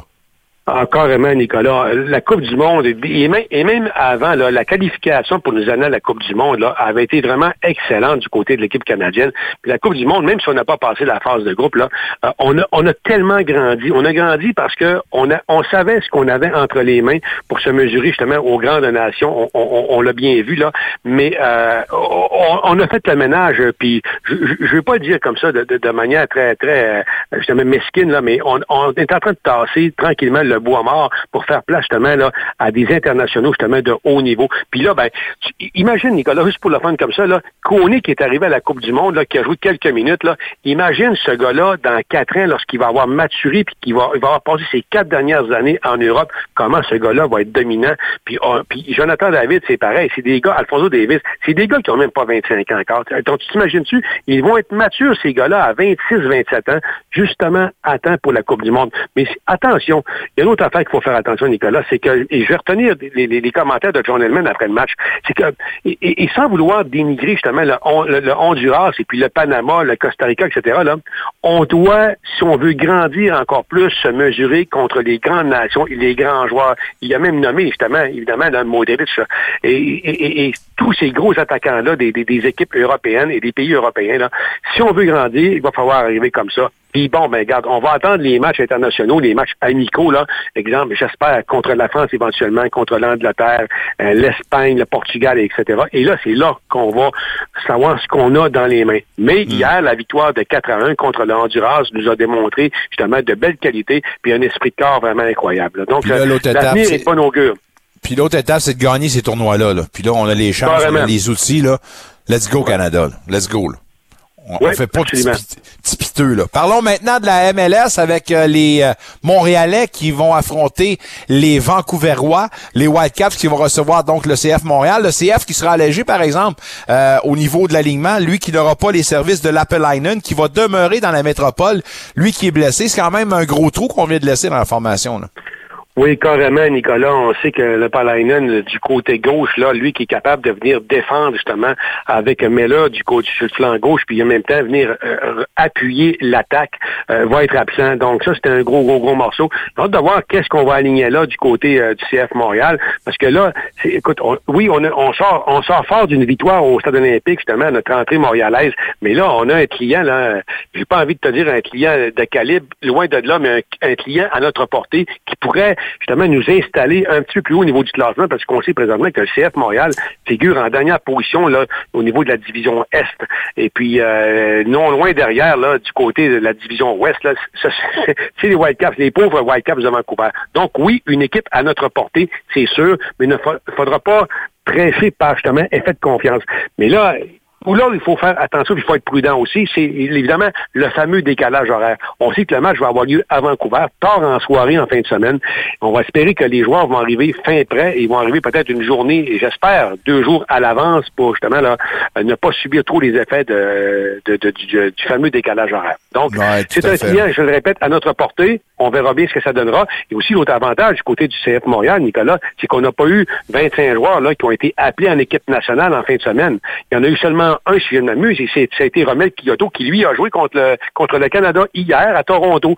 Donc, lui, il va s'amener à Montréal, justement, avec une coupe de, de matchs dans les pattes en fin de semaine. Mais pour le reste, on a, s'il y a eu des petites blessures, ben, on les a pensées et on s'est surtout reposé. Puis on va arriver, j'imagine, fin prêt euh, du côté de Vancouver pour, euh, j'espère, prendre un gros trois points là-bas. On parlait de la blessure à Lappalainen. Ça sera le sujet de notre prochaine, euh, notre euh, prochain bloc parce que les blessures sont de plus en plus fréquentes au niveau des athlètes à l'international et ça, ben évidemment, ça devient de plus en plus inquiétant selon toi. Oui, absolument, Nicolas. Il y a un article, justement, là, euh, c'est hier, ou je pense ce matin dans la presse, là, qui faisait effet de ça, là, où les blessures sur les joueurs internationaux, surtout les joueurs européens, là, qui euh, sont appelés à jouer beaucoup de matchs, là, sont de plus en plus fréquentes. Puis on n'a qu'à penser à seulement un joueur. Car en fait, il y en a deux en tête. Là. Évidemment, il y a Neymar, puis il y a, il y a- il y a le, le Gallois Garrett Bell, on se rappellera, là, du côté du Real Madrid, où il a joué très peu de matchs, puis il avait, lui, fait l'état d'un un lucratif transfert de 100 millions d'euros qui avait été à l'époque le transfert le plus important. Mais Garrett Bell n'a pas été l'ombre de lui-même à Real Madrid parce qu'il était vraiment blessé longtemps. Et pourquoi ça? Parce qu'on se dit, ben, beaucoup de matchs, évidemment, en- mettons exemple en Liga, c'est 34 matchs, mais aussi en même temps, ce sont, évidemment, Real Madrid, c'est quoi? Ben, c'est la, Copa del Rey, c'est la Ligue des champions et tout ça, donc ça fait plusieurs matchs. On parle d'environ 60, même Lionel Messi, a une année, il a joué 72 matchs, Nicolas. Aïe, Donc, c'est énorme. Et pour les joueurs de soccer, comparativement, par exemple, à un joueur de baseball ou un joueur de hockey, là, les joueurs de soccer sont sur le terrain pendant 90 minutes. Ces joueurs-là courent en moyenne entre 9 et 11, voire même 12 kilomètres durant un match. Et évidemment, on ne parlera pas de l'équipement, ils n'en ont pas. Deux pauvres protèges tibia d'à peu près 6 pouces de haut, là, et puis très minces, là, pour ne pas nuire justement à, leur, à, leur, à leur course, et puis après ça, ben, à, leur frappe. Donc ça, ben, ça, c'est ça, c'est ça, c'est les matchs, le nombre, le nombre de matchs. En même temps, je te parle de joueurs vedettes, Nicolas. Ces joueurs-là, lorsqu'ils ne jouent pas, qu'est-ce qu'ils font, tu penses? Ils sont courtisés par les médias, ils sont courtisés par toutes sortes de commanditaires, ils sortent, ils font la longue, la grosse vie. Souvent, l'hygiène, après ça, c'est au niveau, au niveau, puis là, je te parle pas de la barre de savon, là, mais je te parle de ce qu'ils mangent, la qualité du sommeil et les avions et tout ça. Puis lorsqu'ils ont des pauses internationales comme ça, des fois, des gars, ils jouent pas, qu'est-ce qu'ils font? Ils retournent dans leur pays. Donc, ils traversent l'Atlantique, ils s'en viennent du côté de l'Argentine, ils repartent, etc. Et là, ben, c'est ça. C'est ce qui donne justement les, les- les- les- fameuses blessures, là, surtout au niveau des chevilles et au niveau des genoux. Et là, je te parlerai pas de la qualité nécessairement des terrains. En Europe, tous les matchs et tous les matchs, ou à peu près toutes, là, se passent sur des terrains naturels. Mais du côté de l'Amérique du Nord, Nicolas, et de l'Amérique centrale, ben, des fois, les matchs se passent sur des terrains synthétiques. Les gens trouvaient que Didier Drogba, tu te rappelleras, là, euh, était un petit peu euh, bonhomme baboune, là, parce qu'il détestait jouer sur les terrains synthétiques Ouais. au stade olympique, des fois ailleurs. Mais on peut comprendre pourquoi ce gars est arrivé à Montréal à 36 ans, si je ne m'amuse. Puis lui, ben, déjà, avait des genoux un petit peu maganés. Donc là, qu'on arrive sur un synthétique, c'est encore pire. Puis sur un synthétique, Nicolas, non seulement le terrain est plus dur, mais aussi en même temps, je peux dire une chose, ça freine en temps.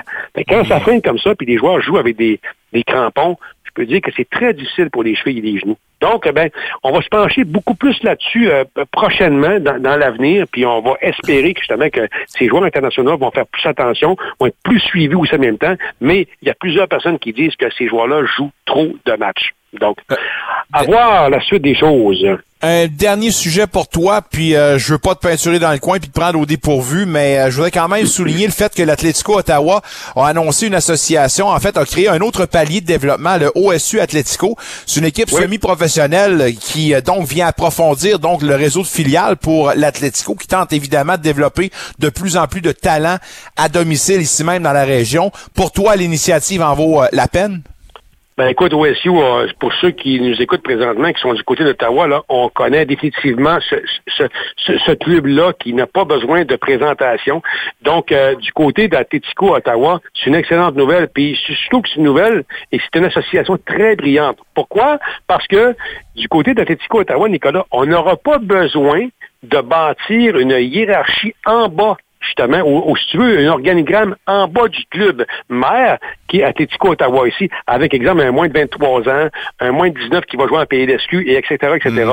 Donc, on s'associe à un club comme ça pour ramener ces jeunes joueurs-là, là, les faire former par OSU, puis de temps en temps, les amener avec le grand club pour faire des essais. Donc, oui, une excellente nouvelle, belle initiative en même temps, puis ça donne, encore une fois, de l'exposure aux jeunes joueurs, puis ça leur donne un petit peu d'espoir du fait qu'ils ont peut-être des chances de se greffer Ouais. à un moment donné au club ottavien. Donc euh, oui, belle initiative, puis j'espère que cette euh, que cette initiative-là va être peut-être un petit peu plus copiée à l'intérieur justement des clubs justement de la CPL. Parce que Nicolas, c'est- onéreux bâtir justement un organigramme en dessous d'un club euh, mère, un club fort comme ça, comme Atlético Ottawa. Là.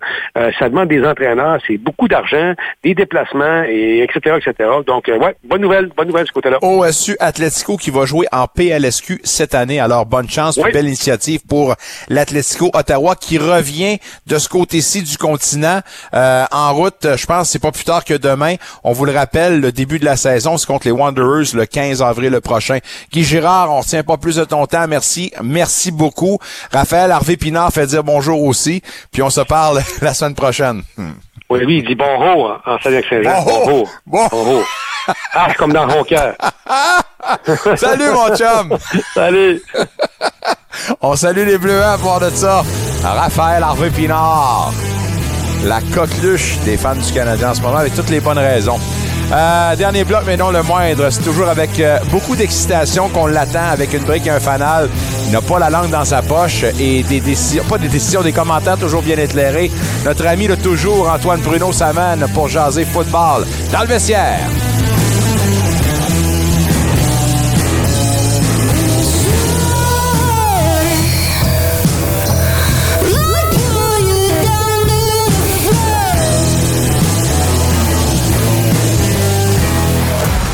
On dit que le match commence à la mise en jeu, n'est-ce pas? Faux. Choix avant-match de la LNH présenté par Bet99.ca. C'est un match avant le match. Faites vos choix. Chaque jour, c'est gratuit. Comment ça fonctionne? Chaque jour, avant le début des matchs, répondez à un maximum de 10 questions et obtenez des points pour remporter des prix quotidiens, hebdomadaires, mensuels et annuels. C'est tellement simple. Rendez-vous au nhl.com oblique NHL Preplay pour vous inscrire dès aujourd'hui. Bon, ça c'est votre salon. Ça c'est la cuisine. Il y a du tapis, de la carpette, les vitres sont neuves, les électros sont inclus. Euh, je sais pas quel âge j'ai à la maison. Il n'y a pas de négociation, puis j'ai 20 minutes pour vous. As-tu des questions? Vous désirez trouver le service qui vous convient? Alors choisissez une courtière à l'écoute, intègre et surtout dévouée à vous aider. Ne pas choisir Véronique Clossière, c'est comme ne pas avoir de défenseur. Pour tous vos besoins en immobilier résidentiel et commercial, je suis à votre service. 819-664-3308. Écoutez vos émissions préférées où vous soyez grâce à l'application mobile Unique FM. Disponible sur Apple Store et Google Play, faites une recherche pour Unique FM en un seul mot. Tous les styles de musique s'y retrouvent. Quels sont les vôtres? Musique franco, country, classique, latine, dance, rétro, disco, musical, bref, tout y est. Téléchargez l'application Unique FM dès aujourd'hui afin d'en profiter dès maintenant. Unique FM, votre radio franco de la capitale.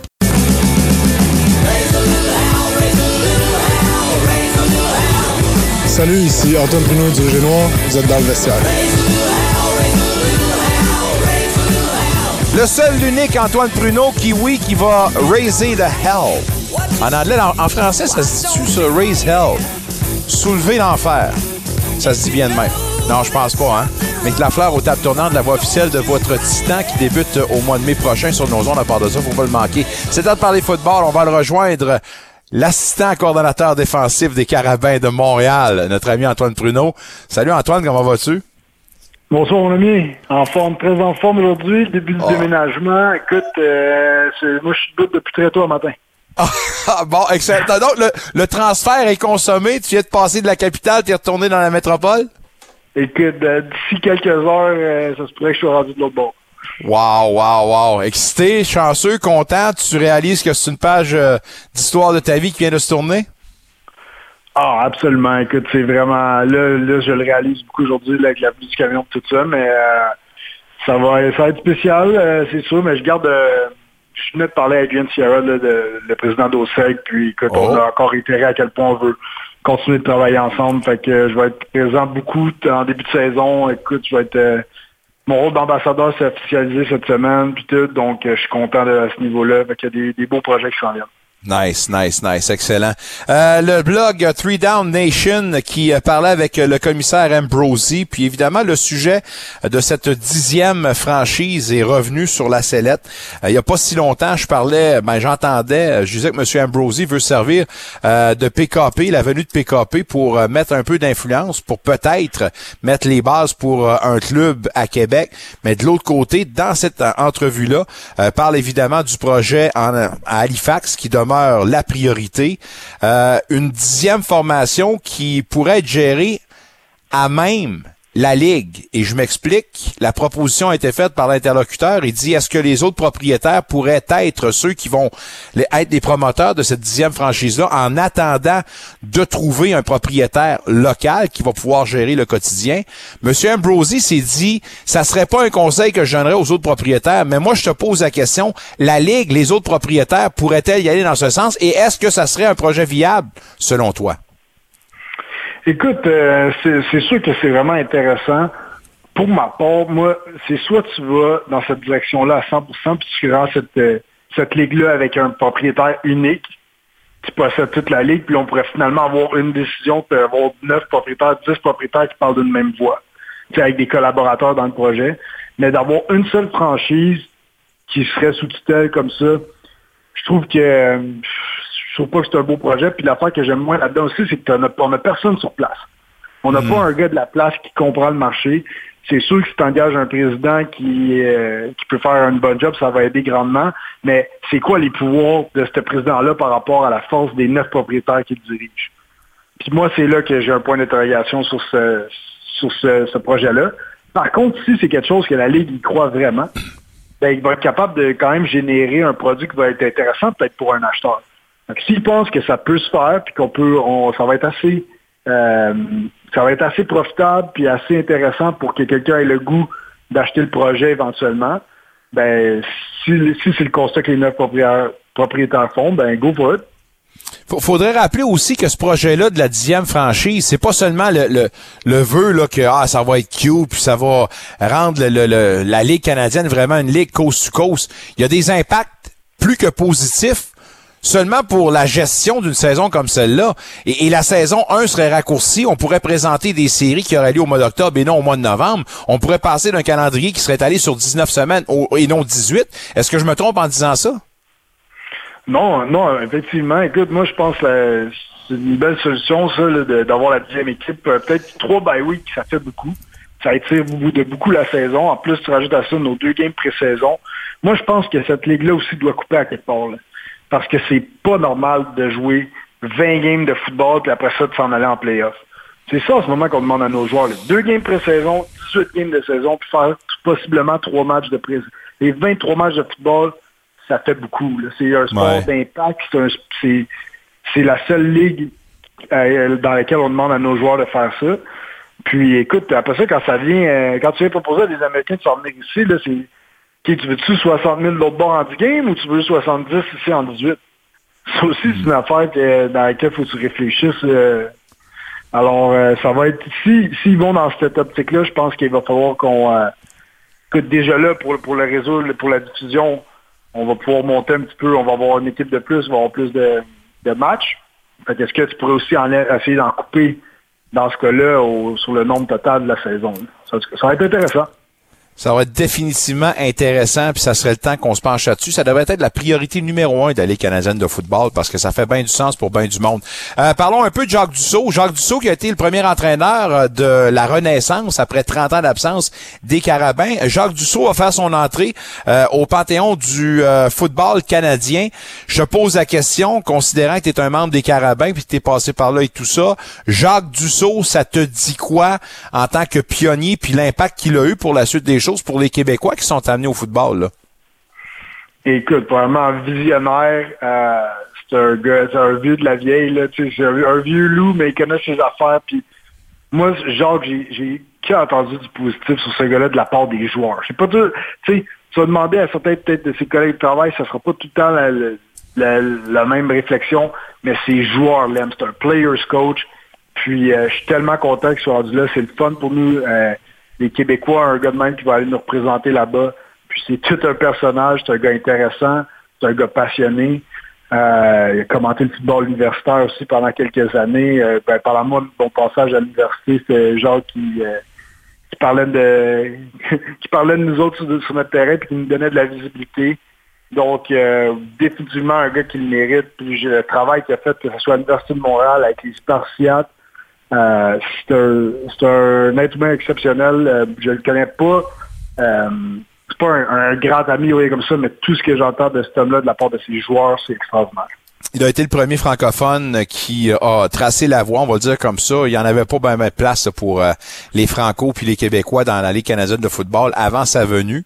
sans vouloir faire de politique, est-ce qu'on on a une conscience plus approfondi du fait français ou du fait franco à travers la Ligue ou tu dirais qu'il y a encore beaucoup de chemin à faire à ce niveau-là?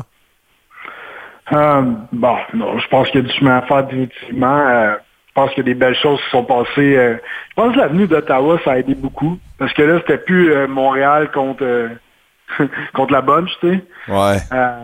D'avoir un, gros contingent francophone ici au Red Blacks, ben maintenant, ça donnait plus qu'une option pour les Québécois. Fait que je pense que non, je pense que tu une belle reconnaissance quand même, puis on, apporte notre, propre saveur à cette ligue-là, puis il y a certains clubs qui l'apprécient beaucoup. Malheureusement, il y a encore euh, certains, je, je, peut-être y aller un peu fort, mais certains ignorants qui euh, associent une connotation négative d'être euh, québécois. Mais je pense que la plupart des, organisations, tu sais, on, promouvoit tellement la diversité. quand ça se sait, ça, ça tient pas longtemps. Si c'est sûr qu'il y a quelqu'un qui a un problème qui est lié à la langue, qui est lié à la race, qui est lié à ton orientation sexuelle, euh, souvent, ça va être des individus qui seront pas de passage bien bien longtemps dans notre ligue. Ouais. Petit incident, je vais juste ouvrir une parenthèse comme ça parce que moi j'ai vécu quelque chose d'assez ordinaire. Puis quand je suis arrivé au nouveau stade, c'était à Winnipeg si je me trompe pas, on était tous dans la place qui était dédiée justement pour la diffusion. On s'est rendu compte que pour nous autres, on nous avait mis à l'extérieur. J'ai dit comment ça qu'on est à l'extérieur? On voulait pas investir 25 000 pièces pour une loge qu'on allait utiliser seulement deux fois par année. C'est ce qu'on nous avait dit. Alors euh, les Franco qui étaient à l'extérieur, j'avais trouvé un petit peu salé celle-là. Mais je me suis dit, est-ce que c'est la conscientisation et est-ce que c'est la façon de faire à travers la Ligue? Je me dis que non. Mais c'est juste une expérience comme ça. Est-ce que est-ce que c'est parce que la Ligue est pauvre? Un peu. Non, non, mais Euh, écoute, là, hey, hey, Antoine, là, si tu donnes la peine de construire un building de plusieurs millions, j'espère que tu es capable de, de, de gratter tes fonds de tiroir pour bâtir quelque chose à 25 000 25 000 sur un, un, je sais pas, moi, un projet de 500 millions, c'est quoi, là?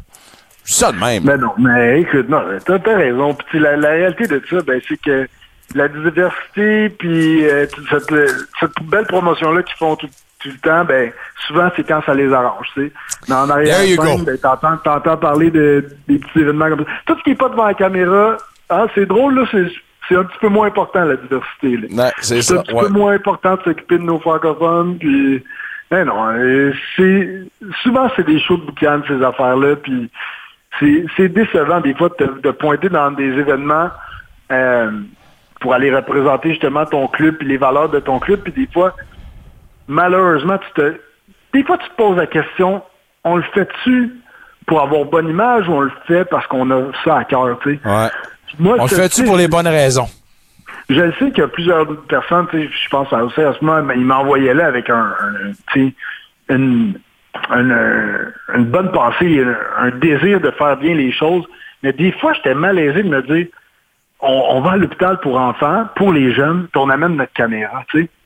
Ah, non, non, non, Oui. ouais, ça, je suis d'accord avec toi, ça. Oui, c'est le fun après ça, puis j'imagine pour le jeune d'avoir une, photo, on, on raconte son histoire, mais en même temps, On se sert de l'événement pour se faire de, pour se faire de la promotion pour soi-même. Puis c'est le fun Ben pour oui, des clics, puis c'est le fun pour avoir des que claps. Ben oui, puis Nick, tu sais, je, je te dis pas ça là, pour prendre des shots ou quoi que ce soit. Je pense que ultimement, ça venait d'un bon fond, ces événements-là. Mais il y a toujours un rien de passé, des fois, qui me rendait qui me rendait mal à l'aise, puis que c'est pas juste dans ce. puis Là, j'ai parlé de l'hôpital, mais dans dans d'autres choses euh, que j'ai eu à faire là, dans mon rôle euh, de- d'ambassadeur avec les Red Blacks. Puis moi, c'est quelque chose que tu sais, je vais discuter avec eux aussi, que toujours l'arrière-pensée derrière ce qu'on fait. Je pense que c'est important parce que euh, ça se ressent aussi quand tu es rendu sur place puis que tu es dans ces événements-là, si euh, il y, a, il y a un, arrière-pensée derrière ce que tu fais là. Maudit que c'est bien dit. Ça prend du monde comme toi pour faire avancer les choses. Hey, j'ai une dernière question pour toi, puis celle-là, là, c'est une question existentielle. Là, ça va probablement te donner mal à la tête. Mais la question que j'ai à te poser, on sait tous qu'on veut tous faire progresser notre sport puis nos ligues respectives, puis envoyer donc. La prochaine révolution au niveau du football va se faire à quel niveau selon toi? Que ce soit en tant que développement, en tant que showcase, des règlements, bref, une initiative qui va provoquer les choses, ça sera quoi pour toi? Ouh, ouh, ouh, là, tu me fais travailler certains, mais, mais moi, j'ai toujours dit, gars, les changements de règlement, j'y crois pas. Je crois vraiment beaucoup au broadcasting, puis je crois au betting. Je crois qu'il faut impliquer le fans qui se sentent engagés dans ce qu'on fait, qui sentent qu'il y a un impact. Euh, tu sais, on a vu euh, des, des petits flashs de certaines choses. C'était comment que ça s'appelait à la ligue où ce que les, les gars contrôlent qui est sur le terrain, puis qui reçoit la passe. euh, une ligue Oh my God. Ouais. qui ont fait ça. Tu sais, je pense que ça, c'est allé trop loin. Mais quand même, tu sais, qu'est-ce qui fait que quand tu regardes un match de la NFL, tu as quand même un sentiment d'appartenance, même si on a les deux pieds ici au Canada, ben, c'est parce que tu as un tes joueurs dans son fantasy. Là, ça prend un tout autre... euh, L'impact du match est bien plus important. Quand tu regardes le March Madness puis au basket, puis tu te dis, écoute, euh, moi j'ai mis Yukon là, dans ce game-là, tu le regardes pas mal plus attentivement. Fait qu'il faut, faut aller chercher des fans de l'extérieur, que le, sentiment d'appartenance, n'est pas juste régional, il n'est pas juste parce que c'est un, c'est un événement local, mais parce que tu as un sentiment d'appartenance euh, que tu as créé à cause que c'est un jeu pour toi. Donc, de, de rendre ça un petit peu plus que juste du visionnement, mais rendre ça un jeu pour le fan qui, qui est là. Puis je pense qu'au niveau, euh, pour compléter tout ça, pour amener les jeunes, il faut que ça soit un party. La journée de football, c'est un événement. Qu'est-ce qui fait que c'est le fun d'aller voir un match du Rouge et Or? Ben, c'est le tailgate toute la journée. C'est pas juste le 2h30 de bon football. Fait que je pense que c'est une nice. combinaison d'un peu tout ça. J'espère que ça va atteindre les bonnes oreilles. Euh, parlant du March Madness, euh, comment ça se passe ton bracket? terrible. Moi, je dire, j'ai- eu l'air d'un méchant clown à l'Université de Montréal parce que j'étais arrivé là, j'ai fait mon frère un petit peu, Hey, on se perd. On, met tous 20 pièces, on se fait un bracket, puis j'avais comme si je connaissais mon affaire, puis je suis bon, bon dernier, puis bon dernier du début à la fin. Écoute, ça a pas, ça a pas bien été, mais je pense qu'il n'y a pas grand monde ça va bien en ce moment non plus, là. Ouais. Mais, euh, ouais, en tout cas, je pense que ça vient de de pas me, me faire euh, être l'intervenant de basketball parce que je pensais que je connaissais mes affaires. J'ai joué longtemps, mais finalement, pourri rate, le gars. Miami, Yukon, puis Atlantique contre San Diego en demi-finale, lequel tu prends? Oh my god, tu, veux, tu, tu, tu me fais risquer euh, là-dedans. ben, tant qu'à être dedans, on va y aller deux pieds dedans. Euh, Miami, euh, Miami, Yukon, on va dire euh, Yukon, puis euh, l'autre c'est Atlantic puis San Diego San Diego. San Diego State. Ça, là, je m'en vais sans l'ombre d'un doute. San Diego State pour mon, mon boy Steve Vachon, Ryan Lindley, Nice. l'ancien carrière du euh, Rouge et Noir qui est rendu euh, offensive coordinator à San Diego State. Fait que, Nice. euh, je vais y aller avec San Diego State. Bon, ben, écoute, moi, te souhaite- souhaiter un bon March Madness, puis surtout une bonne fin de déménagement. Toujours apprécié de te parler, mon cher ami. Passe une belle fin de soirée, une bonne semaine. Et si ça te tarde encore, ben, on se dit à mercredi prochain. Sounds good. Puis hey, juste pour euh, les, les amateurs tout ça de- du show, là, si vous voulez faire de l'argent, faites le contraire de ce que je viens de dire. Jusqu'à date, ça marcherait. Il y a des bonnes chances que ça marche. Salut, Antoine! Ok, salut. Antoine Pruneau, mesdames, messieurs, Esther, coordonnateur défensif des Carabins de l'Université de Montréal. Puis euh, maintenant, ben, c'est annoncé, on l'a entendu encore sur nos ondes, ambassadeur pour euh, le Rouge et Noir. Il y aura certainement plein d'initiatives. Il sera sur le terrain pour donner évidemment des mains, et pas donner des mains, des poignées de main, oui, mais pour voir évidemment le programme du Rouge et Noir, puis certainement une autre saison, ben euh, une excitante saison pour le Rouge et Noir, je pense qu'on peut dire ça. Grosse attente, en tout cas, grosse attente. Il y a trois matchs ce soir en Ligue nationale de hockey. Euh, trois matchs intéressants pour euh, ceux qui regardent évidemment le classement. Les Panthers qui ont outrageusement besoin de victoire. Quatre défaites de suite vont affronter les Maple Leafs de Toronto. Un match évidemment pour euh, solidifier leur emprise sur euh, le meilleur deuxième. En fait, le premier meilleur deuxième, les Islanders de New York qui affrontent en ce moment, mais qui affrontent plus tard euh, ce soir les Capitals de Washington. En ce moment, disons que les Islanders ont un peu d'espace pour respirer. Rappelons qu'ils ont quand même trois points d'avance sur les Penguins de Pittsburgh qui, eux, ont un match en main, 74 matchs, considérant que les Islanders en ont 75. C'est 82 points pour euh, les Pittsburgh Penguins, les Penguins de Pittsburgh, pardon, et les Islanders de New York. Puis évidemment, les Panthers qui, euh, dans la catégorie euh, des matchs importants, ben, poursuivent évidemment pour garder les espoirs bien en vie. C'est seulement trois points qui les séparent du deuxième meilleur deuxième. 74 matchs de jouer. Ils ont 79 points. Dans l'autre rencontre, ça, celle-là, c'est pour la première place, rien de moins dans la centrale, euh, le Wild qui reçoit, qui va visiter plutôt l'Avalanche au Colorado. Et ça, c'est un match hyper serré. Euh, en fait, une course hyper serrée, c'est ce que je devrais dire. Euh, pour la centrale, le classement se lit comme suit. Minnesota premier, 95 points. Colorado juste derrière, 83 points, 94 points.